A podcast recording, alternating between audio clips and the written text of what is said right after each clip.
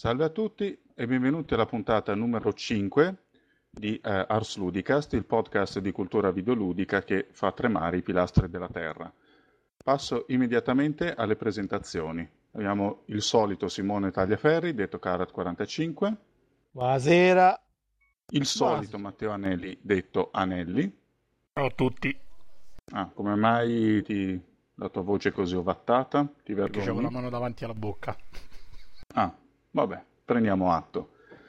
Un, no, un nuovo ospite, eh, un membro storico della nostra redazione, articolista un po' troppo saltuario, per il resto proprietario e manutentore del sito, il, e allo stesso tempo il nostro Scotti e il nostro signor Spac, Matteo Steccolini, detto Settemè. Ciao a tutti. Ciao a te. E un nuovo ospite, il, un nostro gruppi, eh, che vive nel segno del metallo, soprannominato anche il mercante di Venezia e un nickname, una garanzia, Federico Rosa, detto Flame. Ciao a tutti. Infine ci sono io a presentare, Vittorio Bonzi detto Lambo, e eh, segnalo che la sigla di testa è un altro arrangiamento di Alessandro Monopoli. Si tratta del tema di Metroid Prime di Rino sui muri, compositore giapponese più che notorio. Il tema di questa puntata è usato con gruppi ovvero il mercato dell'usato, del, dei videogiochi usati. Un mercato che non si sa quanto bene faccia il mercato dei videogiochi, che i publisher ormai osteggiano apertamente. A chi conviene? È opportuno che si sviluppi? O hanno piuttosto ragione i publisher a stroncarlo? E Urino sui muri che cosa ne pensa?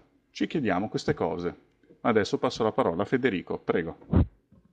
Grazie. Allora, l'usato è una cosa che è sempre esistita, però era difficilissimo, cioè io mi ricordo quando nella mia città c'era solo un negozietto e al massimo ti metteva in conto vendita le cartucce del Super Nintendo, oppure c'erano riviste tipo um, Seconda Mano o Aladino.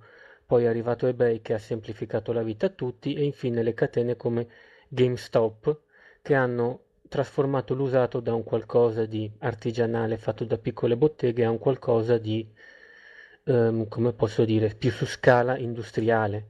Questo arriva anche a drogare il mercato perché se tu riporti un gioco subito loro lo, magari lo rimettono a prezzo pieno, quindi non si sa effettivamente quali possano essere le reali vendite di un titolo.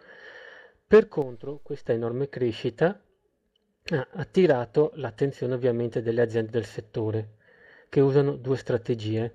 Una è quella della volpe dell'uva, cioè si spala merda sia sulle catene che fanno questo servizio sia sugli utenti.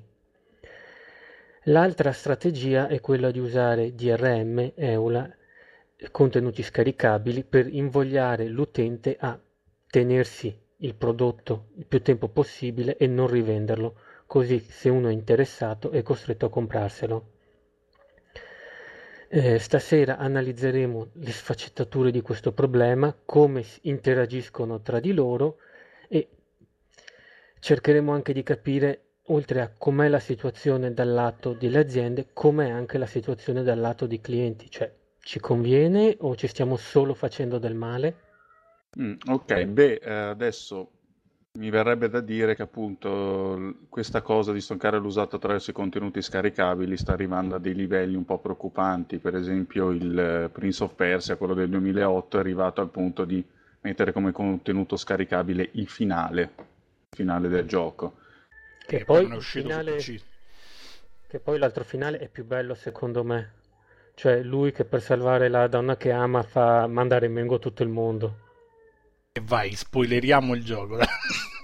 Vabbè, tanto cioè, è una presa in giro, non ci vuole niente a finirlo. Tanto è un gioco di merda, non finitelo. Non so. Giusto, guardate su YouTube. Ars Ludicast, il podcast che sa farsi amare. Allora. Vabbè, neanche in cent'anni sarei riuscito a pensare a uno slogan più scadente. Grazie.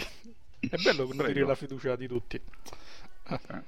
Eh, in realtà la questione usata è una questione abbastanza complessa, nel senso che sia ehm, nasce proprio con questa generazione eh, di console casalinghe per un discorso di, cos- per un discorso di costi dei giochi.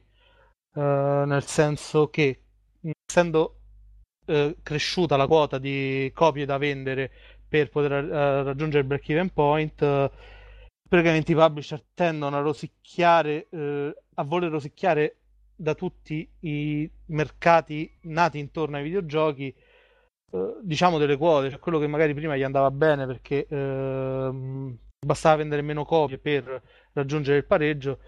Adesso eh, quando hanno break even oltre le 500.000 copie spesso anche oltre il milione di copie perché eh, Mass Effect 2 vende eh, 2 milioni di copie però Electronic Arts eh, dichiara di non essere arrivata neanche al pareggio significa che comunque sia eh, la situazione gli è sfuggita anche di mano da questo punto di vista e quindi secondo me stanno eh, facendo polemiche mirate per contro dei settori primo luogo l'usato, ma non solo l'usato, perché prendiamo anche il discorso che fa Activision del voler far pagare per giocare online a Modern Warfare 2.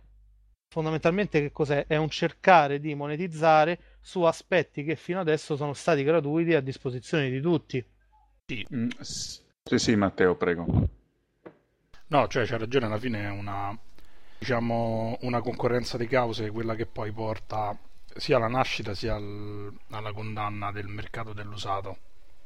Però è anche vero che effettivamente, come diceva pure Vittorio, eh, alcune contromisure per qualche modo arginare il mercato sono forse peggiori del mercato stesso, del mercato parallelo.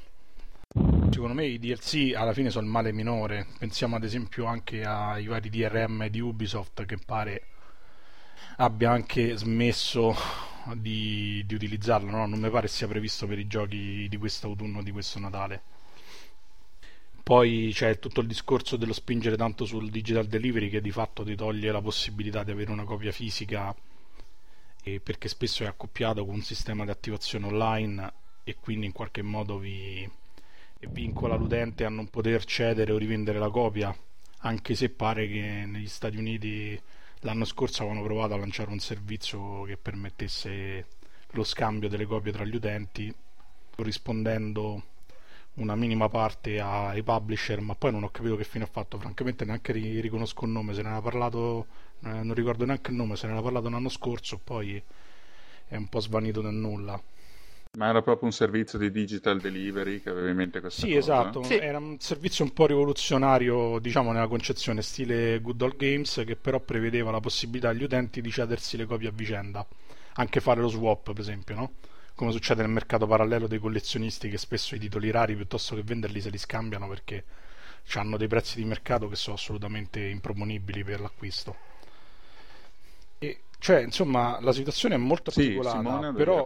Ah, sì. No, volevo aggiungere che questo sistema prevedeva intanto l'integrazione con le piattaforme di digital delivery più comuni, quindi si era parlato anche di un'integrazione con Steam e un'integrazione con Impulse. E poi prevedeva il fatto che eh, una quota dei soldi eh, della rivendita del gioco usato, diciamo della licenza del gioco u- usata, finissero nelle casse del publisher. Solo questo. Sì. No, eh, quello Matteo... che volevo sapere un po', diciamo, da voi eh, sì. cosa ne pensate è proprio il discorso. Innanzitutto se fate uso della soluzione compro usato piuttosto che, che altri sistemi del genere. Più che altro se in linea di principio siete favorevoli o meno alla cosa. Ma personalmente sono un pezzente, io non compro niente da anni. E quindi... eh, comunque ha da dire qualcosa. No, adesso non da dire che pirato, semplicemente ho, ho gioco ad anticaglie. Comunque Matteo Steccolini ha da dire qualcosa. Eh sì. Eh, il... eh sì, hai proprio da dire qualcosa. Ah, sì. Accidenti. Eh. Barbacco. Principalco. Eh. Eh, sì, il digital delivery eh, beh, lo, lo, stiamo affrontando dal punto di vista del eh, problema dell'usato, cioè eh, quello che eh, scarichi non lo puoi eh, rivendere perché quello che hai pagato è l'usufrutto del bene e poi una volta che ne hai usufruito eh, tanti saluti. Eh, c'è anche il, il problema che eh, beh, non, non, non, c'è con GOG o, su, o con Impulse ma c'è con Steam e con i DLC sulle console che quello che è scaricato oggi tra 5 anni non è detto se lo, che potrai scaricarlo. E quindi non solo non potrai andare su eBay a cercare come oggi eh, so, i, gio- i, giochi del, del, 2005 per PS2 a, a 5 euro l'uno, ma proprio... Te, basta non, fare scale. Scusa? Stai a fare scale, sembri uno che sale le scale e parla al telefono. No, le, le, scale stanno scendendo sotto di me. Ah, ok. no, no, vabbè, prosegui pure. In collegamento dalla palestra di STM. Questi 4 kg sullo, sul braccio destro. Eh, ovviamente è la mia prima, prima serata, allora l'emozione. Eh. Eh... Sì, no, guarda, l'importante poi ci dice alla fine i tuoi massimali, prego. eh, sì, in effetti eh, co- oggi abbiamo le, eh, so, delle virtual console su, la, il, il, su, su Wii, Wii su, eh, cose su... Eh, l'avremo però eh, c'è una garanzia che queste cose magari si conservino nelle prossime generazioni di, di console, ma qui in effetti stiamo andando eh, verso no, altri direi, temi. Ma io direi che non c'è nessuna garanzia, anzi hanno tutto l'interesse a chiudere il servizio dopo qualche anno e farti ricomprare tutto, o mi sbaglio? No, vabbè, il succo eh, del discorso un po' secondo me è proprio quello, cioè che... Eh secondo me questo è un problema anche culturale, cioè deriva dal fatto che il software, come anche la musica digitale, è un bene del tutto eh, diciamo nuovo, a cui sono stati applicati dei concetti commerciali di vecchio stampo. E quindi in qualche modo risente anche di tutto questo. Ma facciamo continuare a Flame perché c'aveva una cosa da dire, mi sa, vero? Sì, sì, certo, infatti. Ok, io invece sono a favore dell'usato. Mm, alcune catene hanno questo cioè, intanto per il fattore psicologico, perché se tu sai che se paghi 60 euro, magari ne puoi avere indietro 30, 20, 40 in base a quanta fortuna hai su eBay, oppure su questi grosse catene come GameStop che loro ti pagano immediatamente, cioè si assumono loro il rischio di rivenderlo mettendolo a scaffale. Questo però implica che ti danno pochissimi soldi. Per quanto riguarda il digital delivery, io sono contrario, proprio perché non ho niente che mi resta. Cioè, se un domani Steam chiude, però io non ho niente su Steam, non mi ritrovo con niente perché mi servono i loro server per attivare il programma. Se GOG chiude, a me comunque invece però rimane il file eseguibile. Eh sì, Simone ha qualcosa da aggiungere. Ah, in realtà volevo, volevo, prima parlare di un argomento che ormai eh, sembra passato, ovvero il, fatto, eh, il problema del digital delivery. Cioè, per esempio, un utente come me lo trova comodissimo lo trova comodissimo, nel senso che io acquisto quando posso tutto su Steam, stando magari le offerte, eh, ma non per un problema di... Eh, non mi pongo il problema della copia fisica, non fisica, perché tanto ho dei giochi impilati che non inserisco da anni e quando ne ho provato a inserire due o tre faccio anche i nomi Virus 2000 e un vecchio picchiaduro che si chiama, uh, ve lo leggo subito, uh, Pray for Death non hanno funzionato nessuno dei due. Eh, ho delle copie fisiche, dei loro CD che occupano il loro spazio, stanno lì e non funzionano. In questo senso io vedo Steam, Impulse, GOG come delle manne perché scarico da GOG, metto tutto sull'hard disk esterno, poi anche se ci gioco fra un anno a me va bene, però non mi, occu- non mi occupano alcuno spazio. E in questo senso, eh, per, secondo me, è una manna il digital delivery.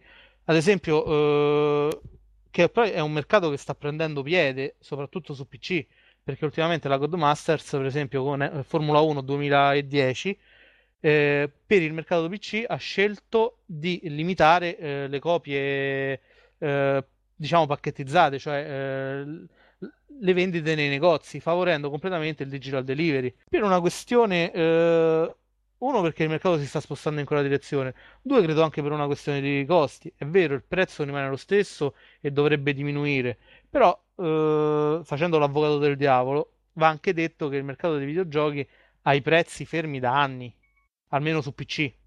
Poi su console aumentano di 10 euro ogni generazione. sì, è vero. Media. Sì, beh.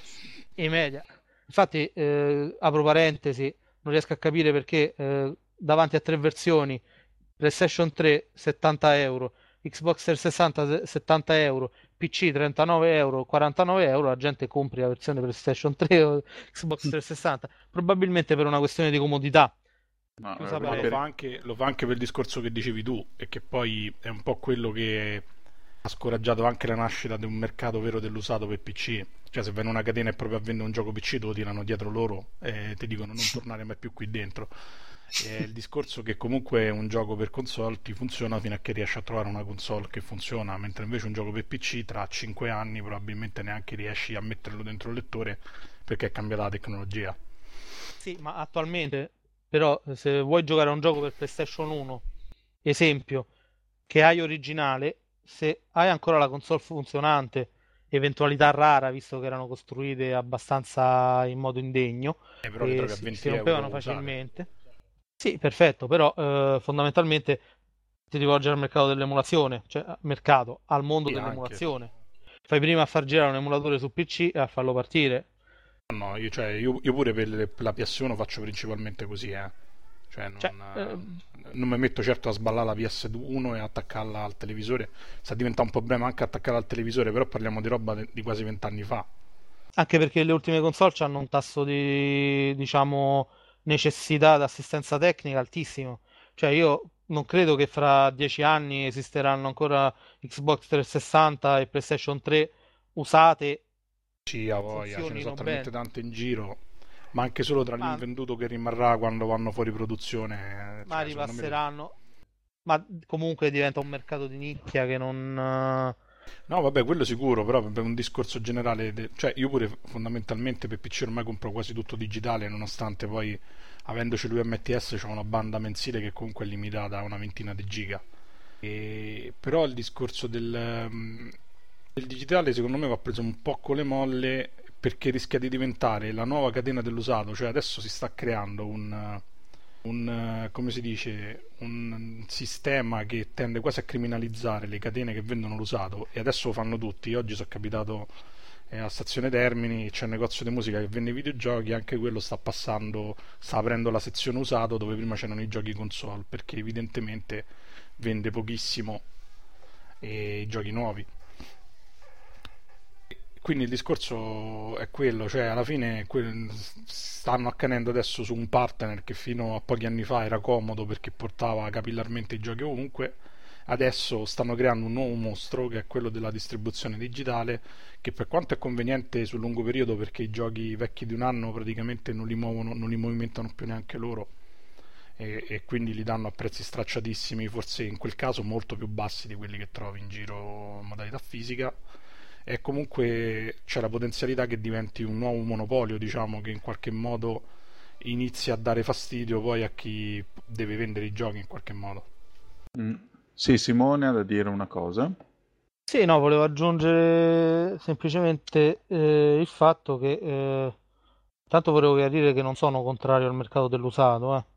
Eh, volevo solo far, diciamo, un, fare un discorso che tenesse conto anche di quelle che poi sono le motivazioni dei publisher e anche Io... che andasse contro sì, la, cioè, la, cioè, la demonizzazione del digital delivery attaccando il discorso dei DLC è vero i DLC spesso sono schifezze chiamiamoli proprio così cioè è cacca. Cioè i DLC che sono usciti oggi di Mafia 2 tre 3 euro per comprarti due macchine e due vestiti eh, per 4 DLC. Quindi voglio dire, spendi 12 euro, c'hai un totale di fai 8 macchine e 8 vestiti in più per il personaggio. Ma in quel caso è un furto. Però nello stesso giorno esce il DLC di Borderlands. Ehm, che comunque sia offre 4 ore di gioco, è una vera espansione che dura diverse ore e allunga la vita del gioco e a 7,99 euro può anche è anche conveniente a chi ha amato Borderlands al punto che vuole proseguire quell'esperienza. Eh, Federico ha da porre un quesito. Sì, avrei una domanda per tutti voi, Karat e Zero. Cioè, eh, voi acquistate su Steam, quanto vi sentite di spendere per un gioco? Cioè, voglio dire, mia moglie ha un account su Big Fish. I giochi costano in media sui 5-8 euro, anche di meno. Abbonandosi ci sono delle promozioni che ogni 3 mi sembra hai un gioco gratis. Però, vabbè, è una nicchia che punta molto su giochi tipo Bejewel o Puzzle Quest. Però, dal mio punto di vista, 5 euro per un gioco che ce l'hai quando vuoi, però non ce l'hai fisicamente. Comunque, se tu formati per un qualunque motivo il PC, te lo devi riscaricare. Non è che ti puoi fare un eseguibile su CD.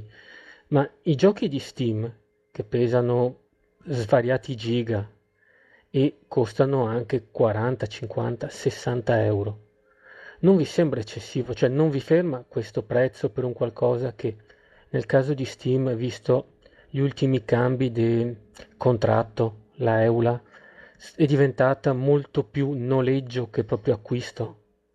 Grazie. Mi risponde. Vai tu, Simo. Rispondo io? Sì, poi dopo faccio io. Ma, io sinceramente ti dico la sincera verità, in realtà guardo molto al gioco e comunque sia quella che è l'esperienza in quel momento e che difficilmente vorrò rigiocare dopo diversi anni. Cioè, personalmente sono rari i giochi che a distanza di anni riprendo di gioco, c'è qualche cosa che gioco per una questione di nostalgia, quindi non... i stessi giochi acquistati su Steam li ho finiti, stanno lì, non li scarico più, stanno nell'elencone e sinceramente averceli nell'elencone o averceli in un CD, come ti dicevo prima, preferisco averceli nell'elenco almeno non mi occupano spazio, tanto eh, lì prendono polvere, qui al limite me li possono anche togliere, per carità, eh, però eh, il risultato sarebbe lo stesso, non li rigiocherei. Beh, ma tu giochi alcuni... giochi di merda, scusa, è mu parliamo. no. Ti a giocare giochi più brutti del mondo. Ci, ci, Simone... ci, sono, ci sono anche casi di giochi in cui eh, che magari tengo installati per anni tipo Team Fortress 2 perché ci gioco regolarmente, ma immagino che in quel caso non ci siano problemi, insomma, a parte morte del servizio Steam. Sì, sì. Eh, comunque cioè, Simone, Sito canta, tu giochi a un sacco di stronzate. E mi scrivi io, pure. Eh. Io gioco a tantissime e approfitto delle, delle varie vendite sotto costo, dei, come, come, si dice, dei vari saldi che fa Steam o che fanno altre, per comprare anche schifezze proprio per vederle, perché magari, eh, vabbè, io ho un, fac- cioè, un amore spassionato per la schifezza, per le schifezze, insomma. Uno dei giochi più divertenti che ho provato è stato Big Rigs. non per niente, cioè, eh, ero, ero come un bambino aperta parentesi, ero come un bambino deficiente che facevo girare il camioncino a velocità luce per ore e, e mi divertivo come un pazzo a vedere la rotazione a una velocità spropositata del, dello scenario, chiusa parentesi, insomma. Però quello è un gusto mio. E quest'uomo ha recensito Postal 2, il film di Uwe Ball, e ne ha pure parlato che bene. Che se un giorno, un giorno, facendo una, una, puntata del podcast dedicata a Uwe Ball, ne parlerò bene. Vabbè, no, è divertente come film. Eh sì, non solo, non solo è divertente, ma è l'unico che, tra virgolette, incarna lo spirito anarchico dei videogiochi. Vabbè, ok. Differen- eh... Vabbè, ne, ne, parleremo un'altra volta. Parliamo dell'usato. Ok, Matteo ha qualcosa da dire sulla domanda? No, sì, su, sul discorso di Steam, anche perché questi giorni stavo fomentando una polemica assurda, quindi mi pare il caso di rispondere. Allora, io fondamentalmente il mio margine è più o meno io faccio un discorso puramente economico perché essendo un collezionista abbastanza accanito, nel senso che oltre a conservarmi un sacco di merda, spesso compro anche svendite in volume che poi rivendo nel mercato eh, diciamo dell'usato più orientato al collezionista. Di solito vado a caccia di rarità sostanzialmente e spesso però per trovare la rarità te devi comprare uno stock dei 50 giochi dove ce ne stanno almeno 45 che fanno schifo. E guardo anche un po' l'aspetto economico della cosa. E per me per Sim eh, grosso modo la soglia è 15 euro. È una soglia arbitraria in alcuni casi ho comprato giochi che, che costassero anche di più più che altro per una questione di, di, convenienza magari perché era difficile trovarli in giro o perché non mandava ad aspettare che arrivavano. Però in generale non vado mai sopra quella cifra e tendo a comprare solamente quando ci sono eh, queste svendite, non tanto quando fanno le vendite in blocco, perché poi di solito ti porti a casa per la cifra di un gioco di un gioco completo una quindicina di titoli che poi non userai mai, quindi più che altro tendo a selezionarmi individualmente. E in generale faccio ragionamento, sì, lo so che sono acquisti diciamo episodici che cioè in qualche modo è più un noleggio che un acquisto, però per quella cifra può valere la pena per tanti motivi, tra cui anche quello dello spazio, come dice Karat. Infatti raramente ci compro giochi che comunque mi hanno esaltato in qualche modo o che mi piacciono tantissimo. C'è un altro discorso che oltre a quello uso un altro sito di cui in realtà non abbiamo mai parlato sul forum che si chiama Gamersgate, che è americano e che offre a un prezzo abbastanza basso, forse anche più basso di quello eh, di Steam, complice il cambio favorevole del dollaro, un sistema molto simile a quello di Good Old Games, cioè nel senso che tu scarichi il gioco tramite il loro downloader che funziona tranquillamente tramite web, quindi non mi dà problemi quando sto in albergo, se sto in giro, eccetera. E ti permette di salvare la copia del gioco localmente e non hai più bisogno di attivazioni e menate varie che funzionano solo se hai eh, un accesso a internet di tipo casalingo perché diciamo in situazioni più complesse puoi avere dei problemi di connettività. Per esempio Steam neanche ti fa fare login se sei dietro un proxy di un albergo banalmente. E niente in generale francamente tendo più ad usare eh, il discorso dell'usato se voglio spendere poco per trovare qualcosa un po' perché mi piacciono questi giochi un po' assurdi e un po' perché comunque è un sistema che di solito funziona, non uso quasi mai le catene perché lì c'è proprio un discorso di natura etica, che è un po' la cosa che mi fa essere contrario all'usato istituzionalizzato, come dicevo prima a Simone. Nel senso, se apriamo, se c'è una catena che vende usato, quella catena nel contesto industriale de, del videogioco lavora contro l'industria stessa. È come se improvvisamente nascessero dei concessionari che, de, che piuttosto che vendere macchine nuove vendessero solo macchine usate e si rifiutassero di vendere quelle nuove o comunque mettono, come succede spesso nelle catene, un sovrapprezzo al prezzo di mercato standard, al prezzo imposto diciamo, per spingere più il mercato parallelo dell'usato. Secondo, io so al contrario all'usato in questi termini perché in qualche modo danneggia l'industria, forse sarebbe il caso di in qualche modo sopprimerlo, tenerlo sotto controllo proprio per evitare che si creino delle anomalie eh, anche di tipo economico eh, Matteo, quello vero, non quello che di nome fa Anelli, cosa ne pensa? Ma sì. Eh, brevemente, io in effetti l'ultimo gioco PC che ho acquistato è stato un usato ed è stato The Dig e, e due giorni dopo era su Steam. Um, che culo direi. Parte, eh, no, ma eh, sono orgoglioso della mia scatola quasi in buone condizioni. E in effetti per PC eh, la comodità PC di avere... Non c'è proprio senso eh. secondo me. Sì, la comodità di avere gli aggiornamenti insomma applicati automaticamente, come effettivamente purtroppo succede su console, e dico purtroppo perché rimpiango la PS2. Eh, insomma, no, no, non giustificano più la, eh, l'acquisto della, dello scatolato. Eh, però eh... considera pure che tranne quel sacco di bulloni della PS3, cioè un gioco 360 anche senza patch eh, fun- funziona. Cioè, a me ancora mi recapitava un gioco che non funziona con le patch, anche perché se non è multiplayer spesso non lo, non lo aggiorno mai per, per mesi mentre lo uso. Beh, ma allora le patch per cosa le fanno? Tanto per ah, sapere. Le, allora, le patch eh, di solito sono per problemi sporadici, anche su PS3 devo dire la verità, non mi è mai capitato un gioco che, che avesse problemi insormontabili senza la patch. È vero che magari si perdono tutte quelle cose per cui adesso una persona che acquista usato paga di più, per esempio il, il multiplayer pass che ci sarà su tutti i giochi Electronic Arts di quest'inverno, ovvero il fatto che se lo vendi usato devi ricomprare il multiplayer a circa 20 euro, mi pare, una cosa del genere continuerà a valere e ovviamente su una console eh, non sarà più disponibile a un certo punto. Però è anche vero che tanto ormai i multiplayer dei titoli non famosissimi su console durano al massimo un anno. Già per esempio hanno fatto l'annuncio che Demon Souls chiuderà a fine 2011 i server. Quindi cioè in qualche modo certe modalità si sa che un po' vanno a scadenza e secondo me non devono mai essere il, il motivo d'acquisto del gioco. Poi vabbè questa è un'impressione mia poi è chiaro che ognuno ha una visione diversa. Beh, Beh sì, personalmente io come persona abituata a giocare tranquillamente a cose anche di vent'anni fa, e è una cosa che mi ha sempre preso un po' male dei giochi moderni.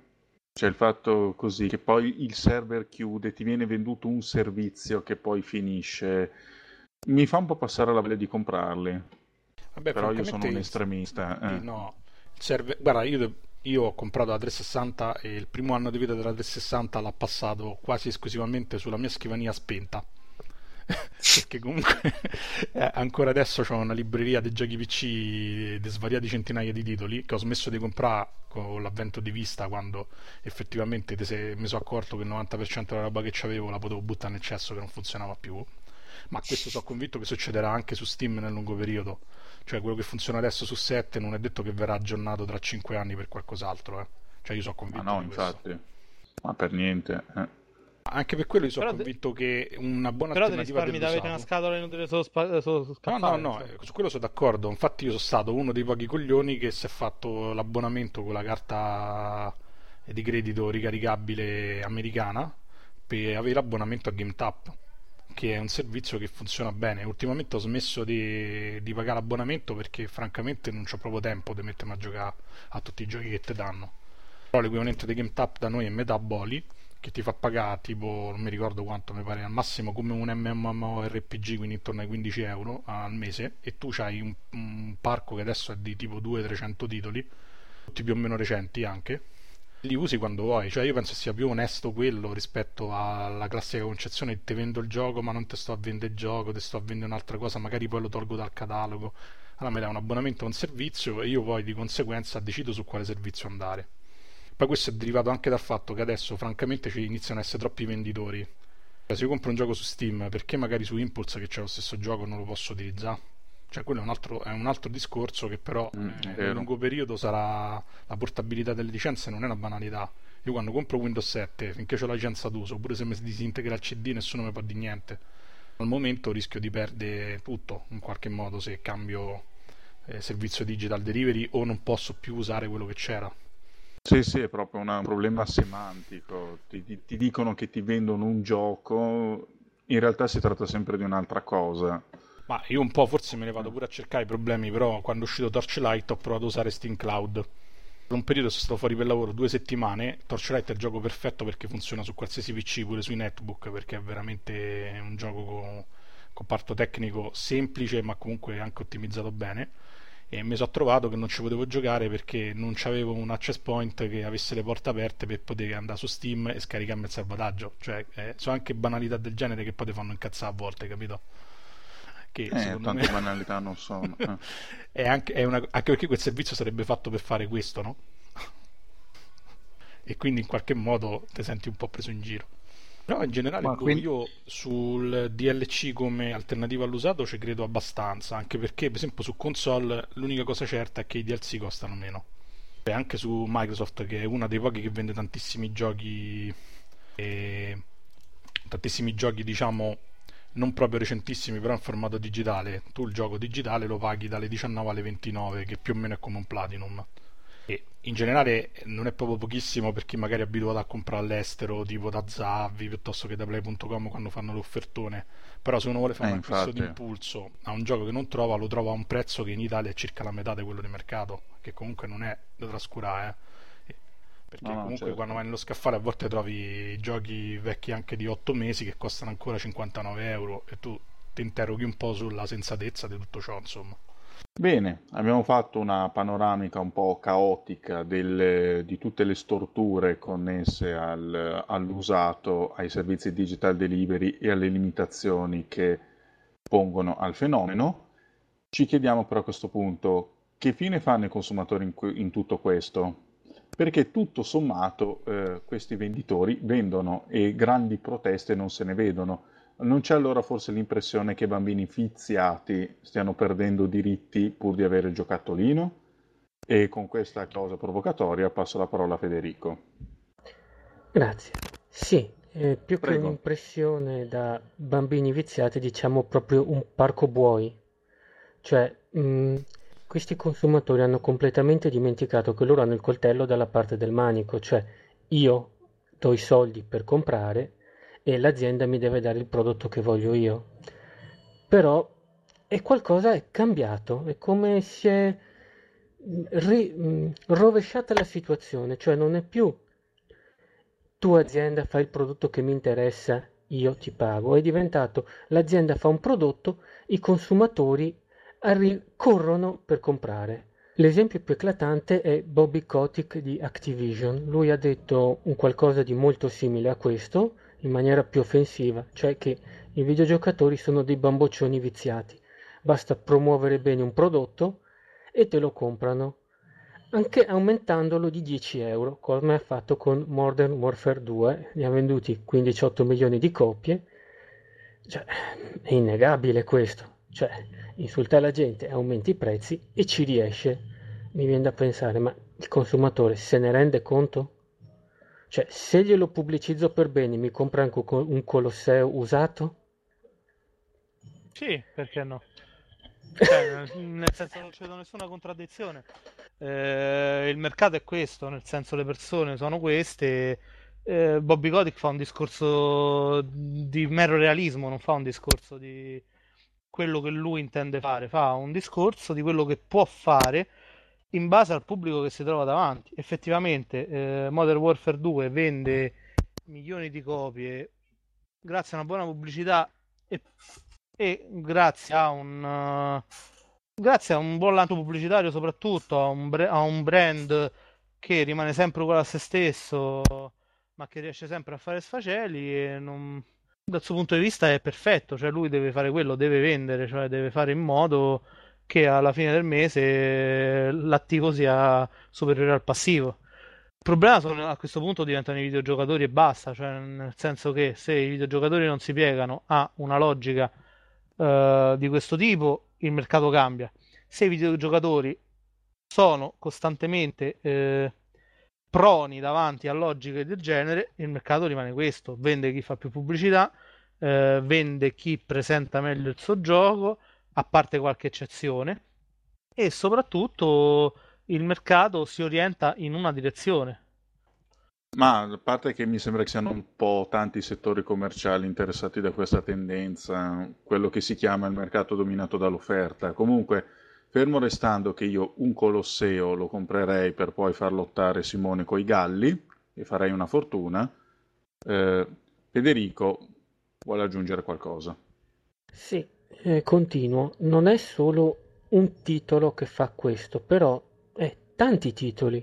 Cioè a me capita anche sul forum di Ars Ludica di vedere la gente che dice ah ok, siamo in ottobre, cosa esce? Esce questo, questo, questo, questo. Cioè non è solo un aumento del prezzo e anche un aumento della quantità, però personalmente trovo insensato che all'aumento dell'offerta debba, aumenta- debba aumentare anche l'aumento da parte del cliente, quasi come se il cliente non potesse stare senza un prodotto nuovo, un qualcosa di nuovo in continuazione, come se alla fine quasi scartare il, la confezione, togliere il cellophane e inserire il CD e dire ok l'ho visto su un forum diventi quasi più importante del gioco stesso.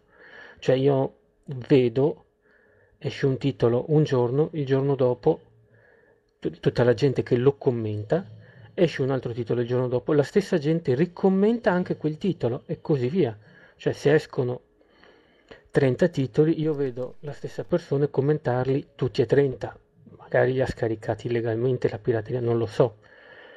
Però dal mio punto di vista, se escono 10 titoli tipo GTA 4 in un mese e il mese dopo anche lo stesso, per me si è alzato il livello qualitativo medio del mercato. Non è che io devo prenderli tutti, perché oggettivamente siamo passati dai tempi del 16-32 bit del PlayStation, dove era la capacità dei singoli programmatori a fare la differenza a team di 30-40 persone, quindi è ovvio che quando tu ti metti con team di quelle dimensioni, con quell'investimento, e lo puoi fare perché il mercato è cresciuto, tutti quei prodotti hanno lo stesso livello, però sembra che non venga percepito questo aumento qualitativo. Sembra che ognuno sia il picco massimo che sia possibile ottenere. E que- su questo le catene dell'usato ci lucrano, basta vedere le offerte capestro, tipo porta due titoli usciti martedì, aggiungi 10 euro e hai il titolo che è uscito giovedì. Oppure, e questa l'ho vista l'altro giorno, porta la tua 300 X360 funzionante, più due titoli, più 99 euro per una X360 Slim. Cioè, è una cosa assurda. Cioè, se ce l'hai ancora funzionante, perché devi cambiarla? Cioè, scartarlo solo per scartarlo, solo per vedere questo qualcosa di nuovo. Cioè, fondamentalmente non capisco. Però se l'utente si comporta così, io capisco anche che le aziende facciano bene a spennare questi utenti. Grazie. Beh sì, devo ammettere che per molti versi io condivido il tuo sconcerto, comunque Anelli ad aggiungere qualcosa. Allora, innanzitutto eh, ringraziamo Flame perché è l'unica persona che dopo che finisce di parlare dice sempre grazie e quindi è veramente educatissimo, è un tenerone alto come un metallaro. A parte questo, no, io mi volevo lasciare un po' lui. tutti i discorsi che avete fatto, cioè il problema dell'hype, che poi è un po' quello che francamente mi sembra che stia portando tutta l'industria un po' in rotta di collisione con se stessa, cioè si è creato un meccanismo dove, come dice bene Federico, i giochi tendono a vendere, una volta si diceva il, la finestra del primo mese di vendita, adesso la cosa inquietante è che sta diventando la prima settimana di vendita e quindi si devono sparare tutte le cartucce in pochissimo tempo. Questo fa anche il gioco delle catene dell'usato perché vuol dire che la settimana dopo ci sarà un'altra novità e quindi il vecchio titolo tu magari lo riporti anche se non l'hai finito per stare anche current con tutte le cose che escono, no? Però francamente è inevitabile, è un po' quello che sta succedendo anche, che ne so, sull'App Store, che è un mercato totalmente diverso, però ha dei tratti eh, di convergenza che è quello dell'andare verso l'utenza mainstream. L'utenza mainstream in generale in qualsiasi cosa, mo noi perché uno magari è un po' più appassionato della media, allora è arrabbiato perché puntano a banalizzare delle cose, no? Ma guardiamo anche l'editoria, cioè nell'editoria il 99% dei libri che escono e vendono e vengono promossi sono libri spazzatura Beh, eh, il discorso è lo stesso e qui si fa la stessa cosa. Il problema dell'industria videogiochi è che sono convinti che possono continuare a fare milioni all'infinito, cosa che invece sta diventando sempre meno vera, no? Che come ha detto pure sì. Simone, un eh, Mass Effect 2 che non riesce ad arrivare al break even eh, piuttosto che un Call of Duty eh, Next Warfare che comunque vende più del doppio di tutti gli altri episodi messi insieme dimostra che poi alla fine gli utenti magari non è che vanno tanto sulla qualità del prodotto quanto più anche sulla vera e propria promozione no? da quel punto di vista c'è un altro discorso che secondo me è fondamentale eh, ci si basa su criteri finanziari proprio perché l'industria in questo momento è stressata dal fare profitti l'industria è stressata dal fare profitti succede che ovviamente sceglieranno e gli azionisti, chi per loro sceglieranno dei, dei direttori, dei, dei, presidenti in grado di fare profitti, non di fare industria, non di farla sviluppare. E quindi ti arriva un Codic che non è che sia una persona che abbia un'esperienza vastissima nel mondo dei videogiochi e si mette a vendere pentole sostanzialmente.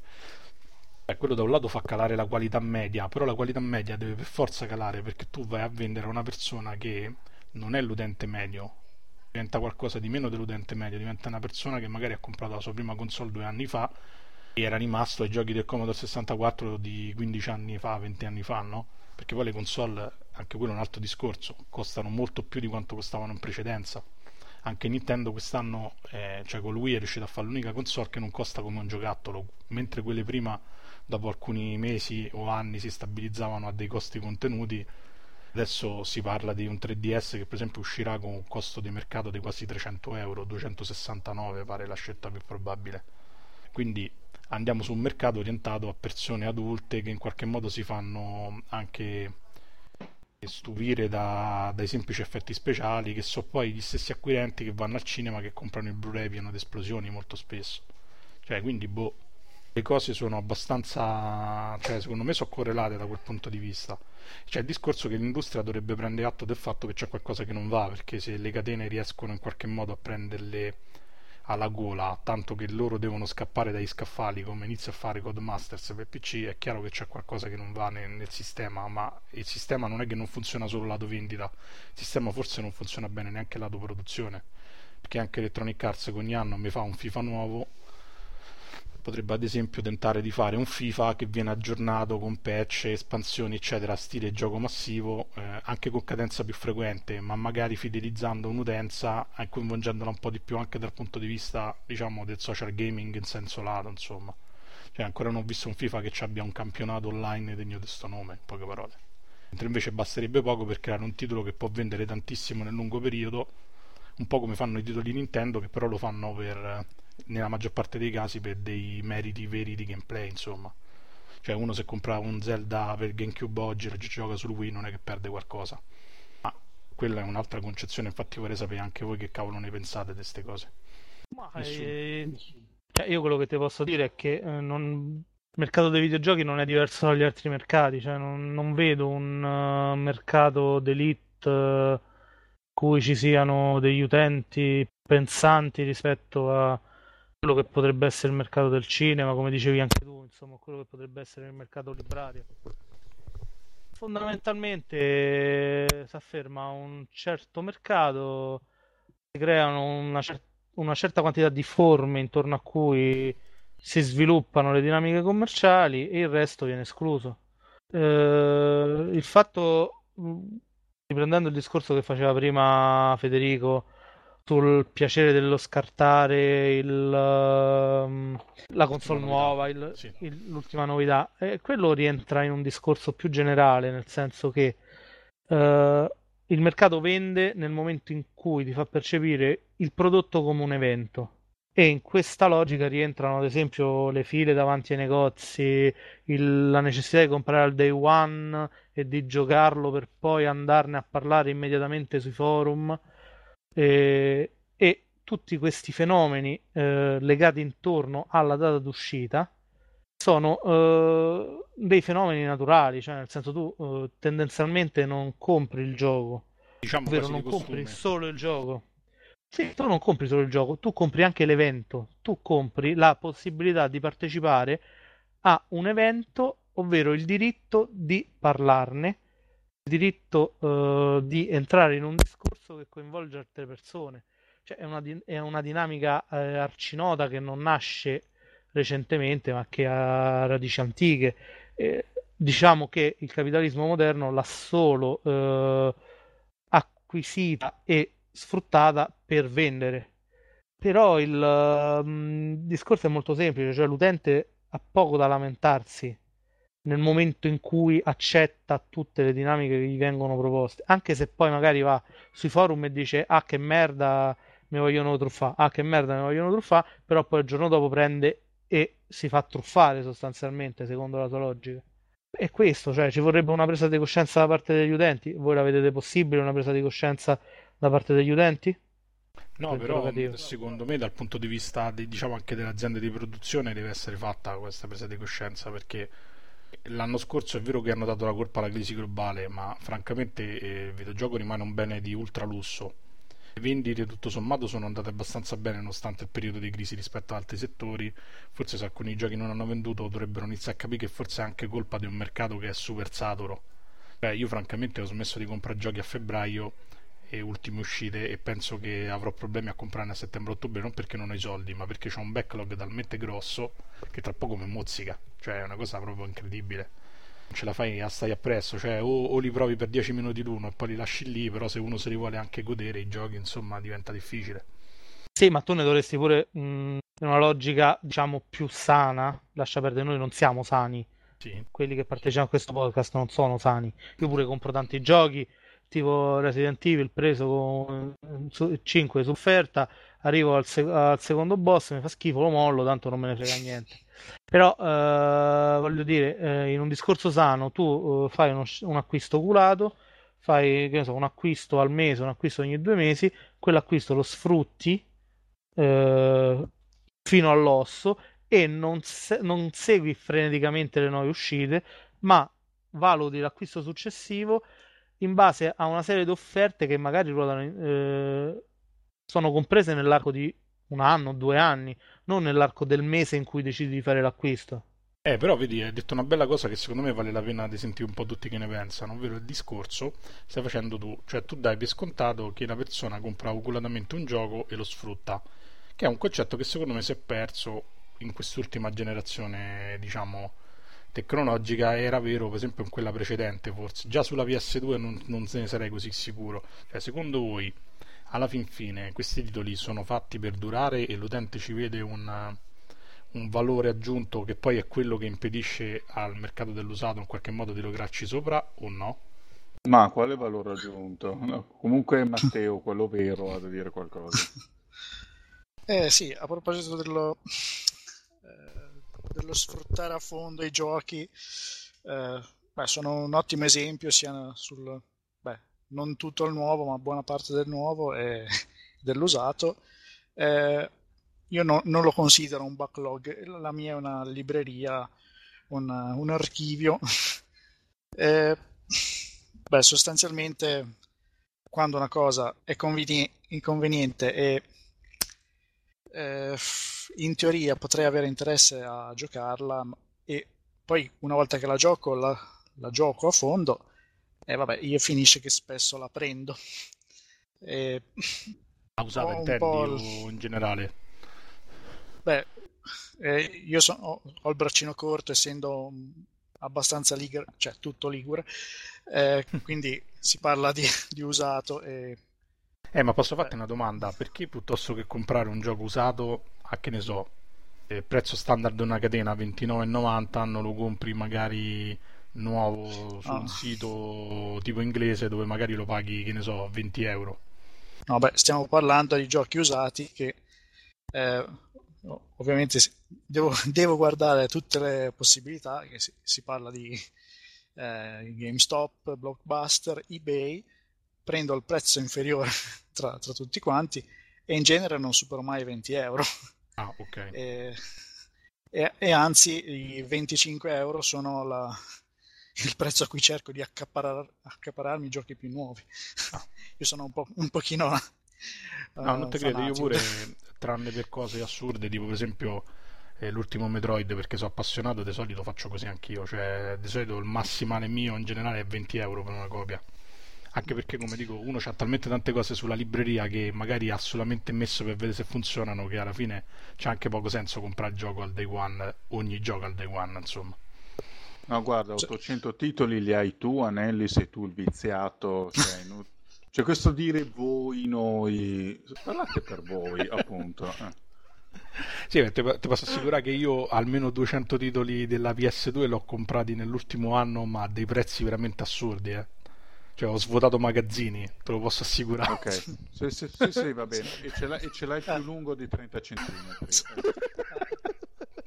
Sì, a proposito di, di, prezzi assurdi per alcuni giochi, eh, eh, a, a, volte si nota una, una certa, eh, cioè una notevole discrepanza tra il so, Metal Gear Solid 3 Subsistence a 20 euro da GameStop e lo, su eBay lo trovate magari a 120 rotti euro perché c'è gente che cerca di lucrare sulla sì anche là il sempliciotto è sempre cioè rischia di essere spennato cioè, c'ha perfettamente ragione. E Skies of Arcadia a volte raggiunge delle cifre improponibili. Per esempio un altro gioco che spesso viene strumentalizzato. Per Dreamcast giusto? E sì, per Dreamcast. E no, c'è pure per GameCube. Quello per GameCube mi pare che di solito raggiunge delle quotazioni più alte, ma che spesso se lo cerchi, come dice STM, a me è capitato di trovarlo anche a tipo Blockbuster a Firenze l'ho visto. E in realtà mo andranno tutti là a cercarlo. A Firenze. E, e, sì in realtà lo trovi a prezzi alti però a prezzi proponibili tipo intorno ai 40 euro che comunque per un gioco molto raro non è una cifra enorme. Su internet lo trovi anche a 250 euro a volte che è veramente ridicolo come prezzo. Francamente a quel punto viva la pirateria regà cioè fatevene una ragione. Eh. Federico ha qualcosa da aggiungere? Sì, io tendo a cercare di finire i giochi quando li compro, cioè quindi di mm, proprio di consumarli. È vero, cosa fai così? E... Ma li mangi? No, semplicemente ci passo tante ore sopra, mm, anche troppe talvolta. Cioè, ad esempio ho raggiunto le 100-120 ore su Persona 3. Mm, ho fatto un 40 ore a Devil May Cry 4 e nei momenti e... di pausa fai figli.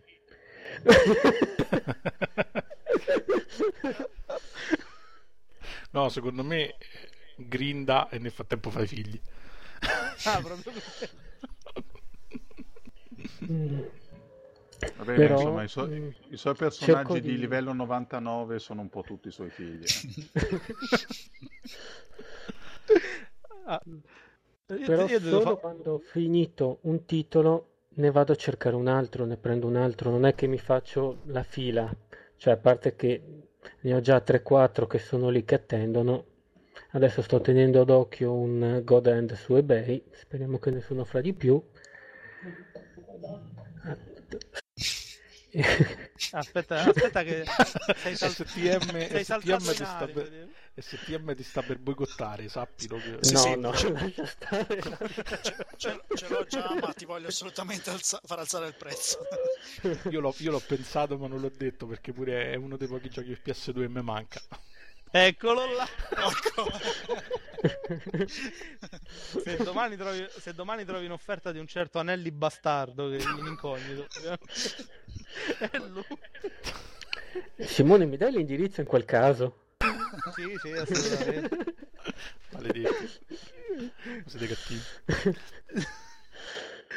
No, eh, comunque ritornando al discorso dei giochi che si fanno sfruttare bene, io in realtà sta cosa per esempio ultimamente l'ho trovata in Darksiders è un gioco bellissimo secondo me. Cioè, alla fine eh, ne abbiamo parlato pure con le recensioni su, su Ars Ludica. È uno Zelda virile, fatto figo, però diciamo, è costruito in maniera tale che giocarlo a fondo, trovare tutti i segreti, è una cosa che ti pesa pochissimo, anche viene invogliato a farlo. Non tanto dalla storia perché la storia è quella, quella che è insomma un gioco coatto come può essere un gioco coatto God of War 3 insomma è divertente perché si mena e ci stanno gli enigmi. Però la, la, giocabilità è fatta in modo che in qualche modo ti senti premiato quando riesci a risolvere qualcosa che è un po' eh, un elemento che trovo in parte dei giochi Nintendo e però la cosa che trovo molto poco nei titoli moderni è questo essere e, come dire, riuscire a intrattenerti oltre arrivare alla fine del gioco. Quindi, boh, non lo so, cioè, anche io tento di finire un gioco alla volta, anche se poi in realtà parallelizzo almeno due o tre giochi contemporaneamente, però spesso il discorso di dire lo sfrutto all'infinito, cioè lo finisco bene, per esempio con Bayonetta mi sta succedendo ma perché da quel punto di vista è un gioco fenomenale, o forse semplicemente perché mi, mi, mi piace di più per i miei gusti, insomma. Però in generale trovo difficile trovare titoli, tutti, me ne è successo con Dead Rising all'epoca, è difficile trovare giochi con cui uno riesca a rimanere per molto tempo in connessione. È vero pure che magari è anche facile essere distratti quando hai tanta scelta e quando comunque escono tante cose, no? Però boh, non lo so, sono convinto che forse anche il livello medio è diventato un po' più superficiale, quindi alla fine non trovi quel qualcosa in più che ti mette là a dire sì, finisco il gioco.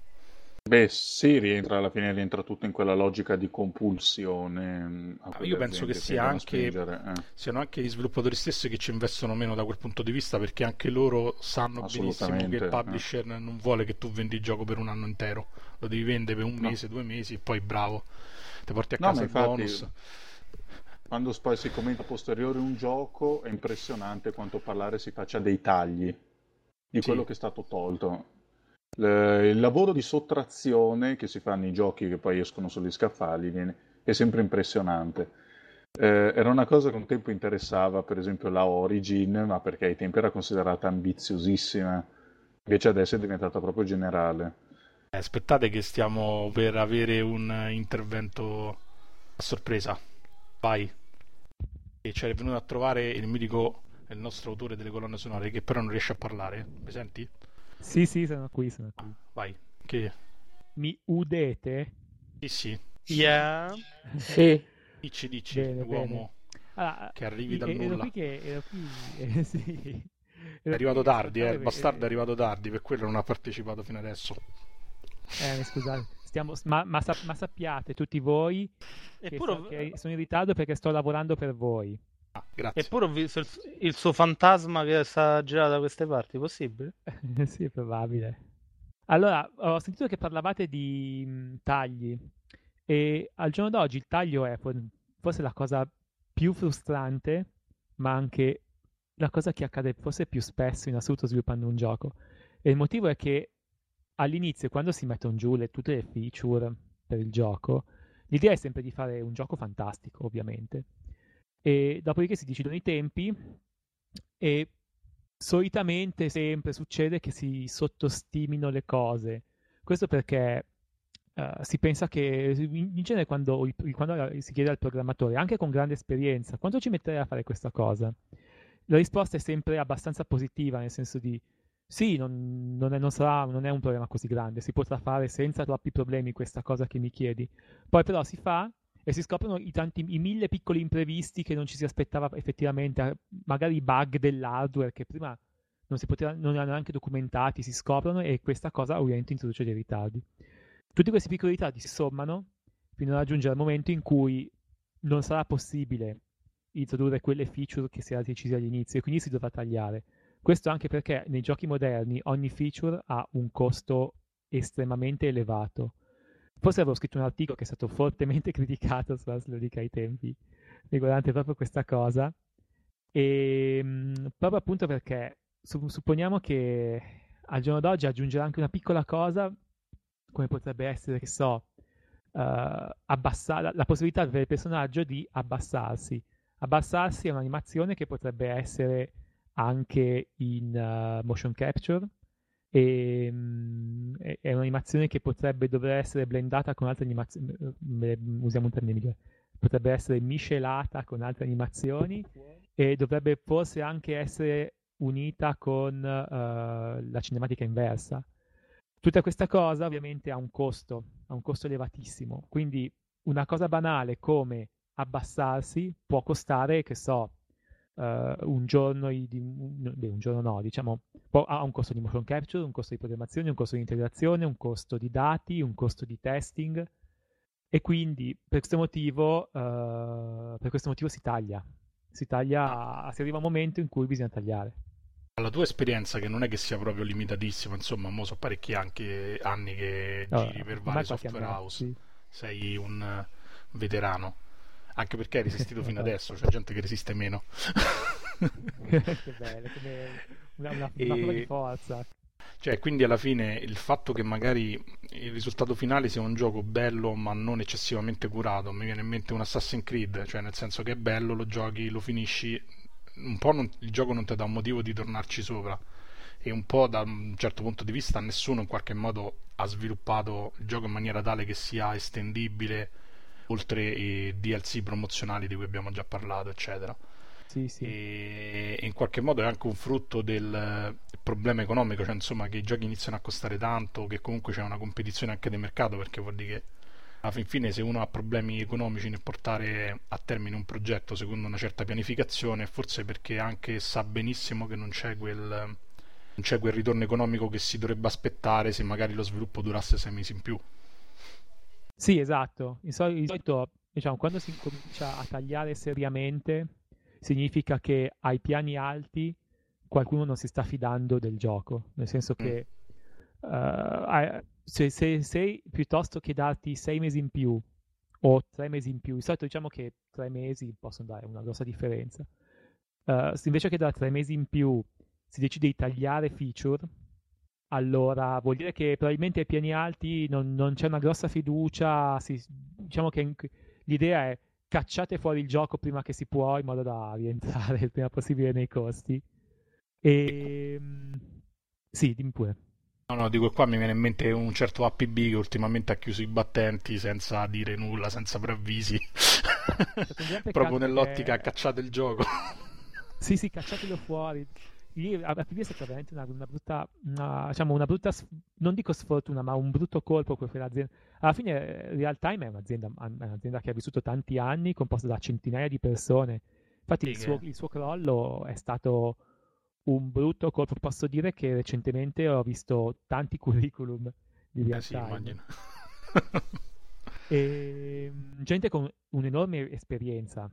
E, Infatti è, è, veramente triste pensare che questi grandi professionisti siano stati schiacciati da, probabilmente da, una, da, un disatten- da, una disattenta pianificazione, una cosa di questo tipo. Chissà quante feature hanno tagliato, non oso immaginare, probabilmente volevano fare una gran figata pazzesca e poi si sono trovati a tagliare via di tutto e di più fino a che è uscito quello che è uscito, che purtroppo, a quanto, a quanto ho capito, non ha raggiunto i risultati, cioè vedendo i voti, sentendo i, leggendo i forum. Io purtroppo non gioco ai giochi online, quindi non so. No, dire. infatti Però- eh, ti volevo fare una domanda provocatoria prima di chiudere, che se no stiamo veramente tra- tracimando poi Lambo Memena, che è Sì, questa. anche, anche Morandi si. E secondo te, se APB fosse stato un gioco, diciamo, alla Hillgate London, cioè dove c'era anche una componente single player, dove non c'era solo, solo multiplayer, magari per giustificare il fallimento aziendale, perché poi si tratta di un fallimento aziendale, come hai detto pure tu, lì proprio, c'è Sì. stato proprio un errore di gestione.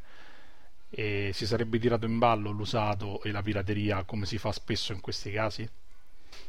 Non saprei. In genere quando c'è di mezzo il PC è la prima scusa. Quindi diciamo che non escludo che l'usato e la pirateria sarebbero stati tirati in ballo. Sicuramente. Diciamo che sulla pirateria su PC si fa sempre sul sicuro perché c'è. C'è tantissimo, è un fenomeno talmente pesante che, eh, che non ci si può, cioè che sicuramente c'è, però in genere se, se c'è tantissima pirateria, solitamente c'è anche tantissimo venduto, nel senso che eh, un gioco che viene piratato per 4 milioni di copie è facile che ne abbia vendute almeno altre due e quelle due hanno coperto il- lo sviluppo, proprio talmente tanto che quindi diciamo che sulla pirateria sono, sono- sono un po' titubante, pur essendo talmente contro da a volte risultare fastidioso come, come un cattolico, però No, Mo- Monopoli fastidioso, strano. Chi avrebbe mai detto? Salutiamo tutti i nostri amici cattolici. Esatto. Beh, Un allora, ho un- estremista. Ho un'ultima domanda da porre prima di, eh, delle ultime battute per Monopoli. Ti Sì, è mai dimmi da capitato di dire, oh mio Dio, questo taglio non potrà mai essere superato?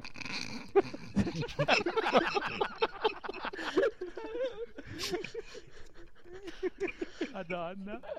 Vai. Temo, temo proprio di averlo detto in passato, soprattutto quando tipo si tagliavano, che so, cose fondamentali. Purtroppo non posso dire le cose che sono state tagliate neanche nel passato perché ci sarebbe gente che probabilmente si incazzerebbe alla grande. No, ci basta sapere che sei arrivato a dirlo. Ma a noi ci piacciono le denunce, dille. Sì, sì. Anche se poi in realtà a volte capita il contrario, nel senso, se si, si è arrivati a un punto in cui si sta facendo questo gioco e si sta facendo già overtime e si sa che ci, si devono fare un sacco di cose, si, si devono ancora introdurre un sacco di feature, arriva il producer e dice tagliamo queste feature, sono una gran figata ma le tagliamo e tutti, oh Dio grazie perché ba- basta, cioè, cioè, mori- se, si- se c'era da fare pure quelle si, cre- si moriva. Quindi Ok. a volte si, si ringrazia il cielo che ci siano i tagli, anche se purtroppo il gioco che uscirà sarà meno interessante di quello che poteva essere. Ok, Monopoli, adesso basta, lo dico io. Dopo questo bonus, l'annunciazio dell'Arcangelo Monopoli, Madonna. è il momento di chiudere. Io vi ricordo che abbiamo il grande concorso, abbiamo due codici, eh, due codici per GOG, per il sito gog.com, per avere due giochi gratuiti. Lo, lo offriamo ai primi due ascoltatori che ci diranno via mail a quale indirizzo, Matteo? A arsoludicast at artsoludica.org Ok, bravo, sei proprio un bravo valletto. Che ci diranno appunto il grave errore nozionistico che è stato detto in questa puntata. C'è stato, abbiamo detto un dato errato, difficilissimo da indovinare, ma chi ci azzecca avrà il codice. Veramente sono centinaia No, in tutta la puntata. No, no, ce n'è scherzo. uno proprio più sottile. Si tratta di quello. Si tratta di... Comunque sull'usato abbiamo dato, c'è anche appunto un bonus che dire io un Colosseo, se me lo offrite, lo compro. E questo è quanto. È il momento dei saluti. Simone? Ciao a tutti. Anelli? Ciao a tutti e mi raccomando ricordatevi che per ogni gioco usato un gattino muore. Se è il tuo, direi che è un bel incentivo. E Matteo specie se mi Colovero? ammazzano quello invalido. Taci. Che, Buona che la- che si tira in lungo per colpa tua. È, del tutto evidente. Matteo? Sì. Eh, saluto questo pubblico magnifico. Ciao a te. Federico? Vorrei salutare voi che mi avete invitato a questa puntata, vorrei salutare mia moglie Erika e il mio amico Alessandro che ascolterà la puntata solo per percularmi. Beh, comunque Monopoli saluta. Ciao a tutti e sono contento perché finalmente adesso che finisce il podcast posso finalmente andare a mettermi le mutande visto che sono nude. ok, ti saluto anch'io, vi ricordo rapidamente l'indirizzo del nostro sito Facebook, segnalo che il tema di chiusura è l'over, l'Overture o come si pronuncia di God of War 3 di Gerard Marino vi saluto anch'io, eh, dichiaro tutto il mio odio per i miei collaboratori e vi do appuntamento alla prossima. Ciao. Ciao. Ciao. Collaboratori, adesso c'è gli schiaffi.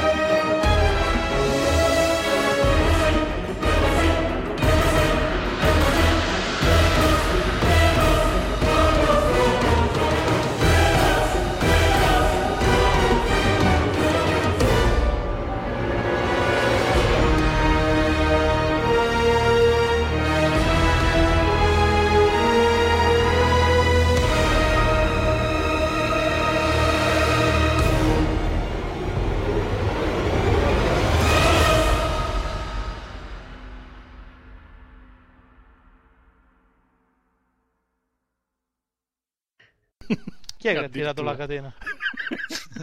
Il catenone. Eh, sono, sono cose che succedono, dai. Sì, chi è che è in bagno più che altro vorrei sapere. Cioè, ma chi è che non sta fare sta queste accesso? domande. Non... Arrivo alla chiusura. Cioè, è ufficiale, c'è qualcuno che registra sulla tazza del cesso qui. No, c'è la porta del bagno qui dietro. Dai, rifai fai saluti Ah. a Flame, dai. E ti, e ti- e ti pareva se non era casa coata. Oddio muoio. No, no, lasciamola così, è bellissima. E poi un nuovo ospite, un nostro fan, una nostra gruppi, oserei dire, soprannominato tra le altre cose il mercante di Veneta e un nickname, una garanzia, Federico Rosa detto Flame. Ciao a tutti. Ciao a te. Il tema di questa puntata è usato con gruppi. Eh, cazzo, non ho detto il tema.